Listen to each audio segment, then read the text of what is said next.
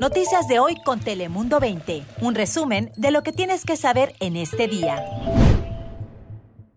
Hola, ¿qué tal amigos? Les saluda con gusto Melisa Sandoval. Esperamos que haya tenido un excelente día de acción de gracias con sus más allegados.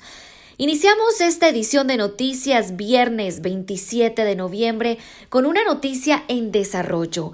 Y es que cada vez estamos más cerca de obtener la vacuna contra el coronavirus. Pero ojo, y es que el BBB le advierte sobre presuntos estafadores. Tenga mucho cuidado si alguna compañía le ofrece participar en una prueba clínica donde le prometen cientos o miles de dólares a cambio de ser parte de un ensayo, y es que esto podría ser falso.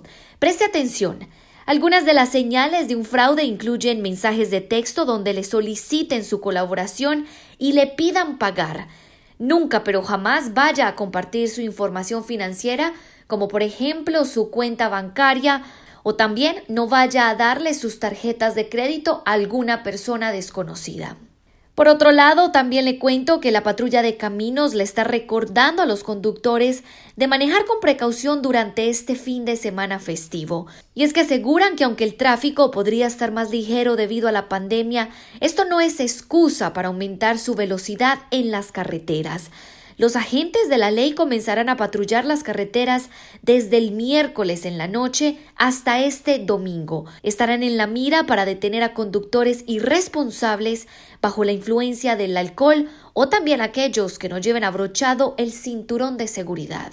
Ahora vamos a echarle un vistazo a las condiciones climáticas con nuestra meteoróloga Ana Cristina Sánchez. Gracias, Melissa, y feliz viernes. Hoy la temperatura máxima vamos a registrar un ascenso Después de iniciar el día, sí, con temperaturas sumamente frías, cielo despejado, cielo soleado por la tarde y esa máxima se mantendrá en 22 grados centígrados para Tijuana, en los 70 al interior del condado y en las playas alrededor de 68, 69 grados, nada mal. Y el ascenso en temperaturas continúa cortesía de los vientos de Santa Ana, que cuando se desplazan por las montañas hacia el oeste, pues el aire se seca, se comprime y esto genera temperaturas más altas y no solo eso, también el elevado riesgo de incendio ya que genera condiciones sumamente secas. Así que hay que tener muchísima cautela durante este fin de semana, ya que pues el peligro de incendios sigue vigente y el aviso de bandera roja termina el sábado por la mañana. Bueno, ya lo escucharon, hay que tener precaución. Muchas gracias, Ana Cristina, por el reporte. Pero en el otro lado de la frontera en Tijuana hay buenas noticias porque desde ayer las panaderías han tenido bastante clientela debido pues a que fue el Día de Acción de Gracias y muchas familias, no solo en Estados Unidos, también en las ciudades mexicanas a lo largo de la frontera celebran esta tradicional cena con el pavito y el puré de papa. Y ya se ha vuelto una tradición también acompañarlo con un rico bolillo navideño le llaman, pero es un panecito súper sabroso que lo pueden conseguir en Costco, pero realmente las filas ahí son inmensamente largas y pues otra opción que encontraron los tijuanenses es acudir a las pequeñas panaderías que ahora también están horneando este panecito, como la de Don Alfonso que está en la colonia Nueva Tijuana. Hicieron su agosto, como dicen, porque tuvo bastante clientela. Dicen que vendieron cerca de 400 o más. Así que es buenas noticias para el bolsillo de las familias que en estos momentos la están pasando difícil.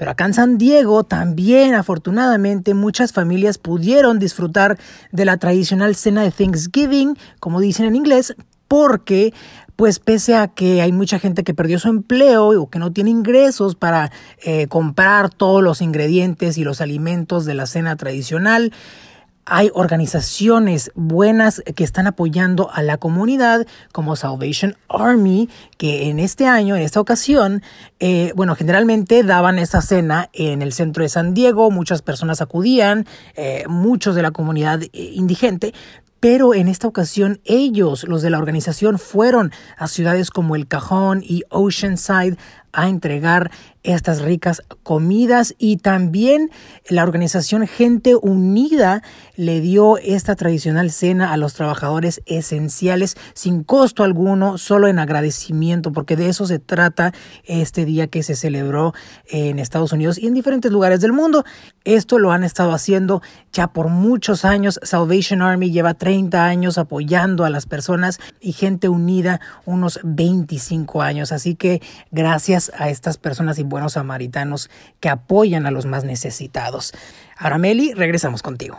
Gracias, Chris. Y por otro lado, le cuento que el Aeropuerto Internacional de San Diego reportó un alto flujo de viajeros durante el Día de Acción de Gracias.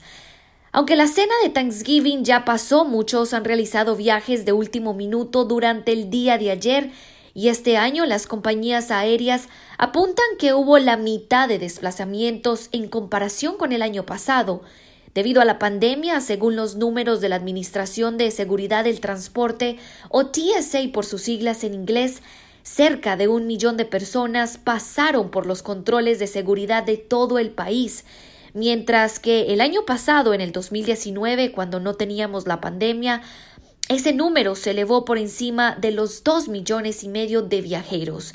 Sin embargo, las aerolíneas apuntan que desde el inicio de la pandemia ha sido la semana más congestionada con vuelos de todo el año.